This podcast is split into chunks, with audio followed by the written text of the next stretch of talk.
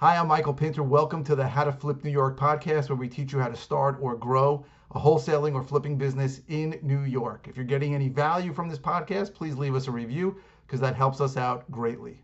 So I was talking about buying occupied properties during these current eviction moratorium, and I got a great question, actually. The question is, how much of a discount do you take if you're going to buy an occupied property? So I usually, if someone has to sell me an occupied property, I'll usually give them two prices. I'll give them price X if it's vacant, and then I'll give them less if it's occupied. Now, sometimes the whole reason they're selling it is because it's occupied, so we don't even want to get into it.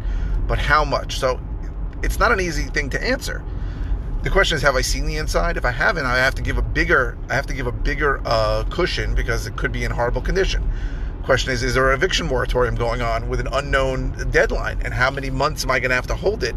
I also would love to go speak to the tenant and see if they're open to at least a dialogue talking about whether they'll accept money to leave, right? Or whether they just won't even engage. By the way, in my experience, half the people that I have bought in occupied properties will not even engage. You know, even though you're offering them money to leave, they just don't want the status quo to change.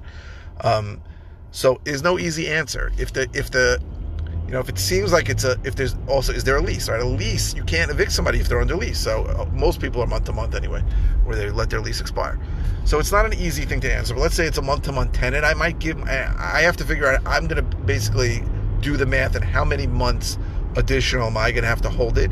And worst case scenario, if I have to evict them, how much is it going to cost? And I'm going to give myself a cushion of, let's say, I don't know. So sometimes I figure that out and it's $10,000. So then I'll give a $15,000 less, a lower price. That's an example. But it really depends on every situation and what's going on with the tenant, right? Is the tenant paying rent? Is the tenant not paying rent? Is the tenant open to dialogue? Is he not open to dialogue? It's just a question of how long you're going to sit with it. And that's the kind of discount you have to take. I'm sorry if that wasn't a great answer, but that's the truth. Every single situation is different. Hey, thanks for listening. We really appreciate it. Go to howtoflipnewyork.com for more information about the various ways that I can help you. And again, if you can leave a review, that would really help us out.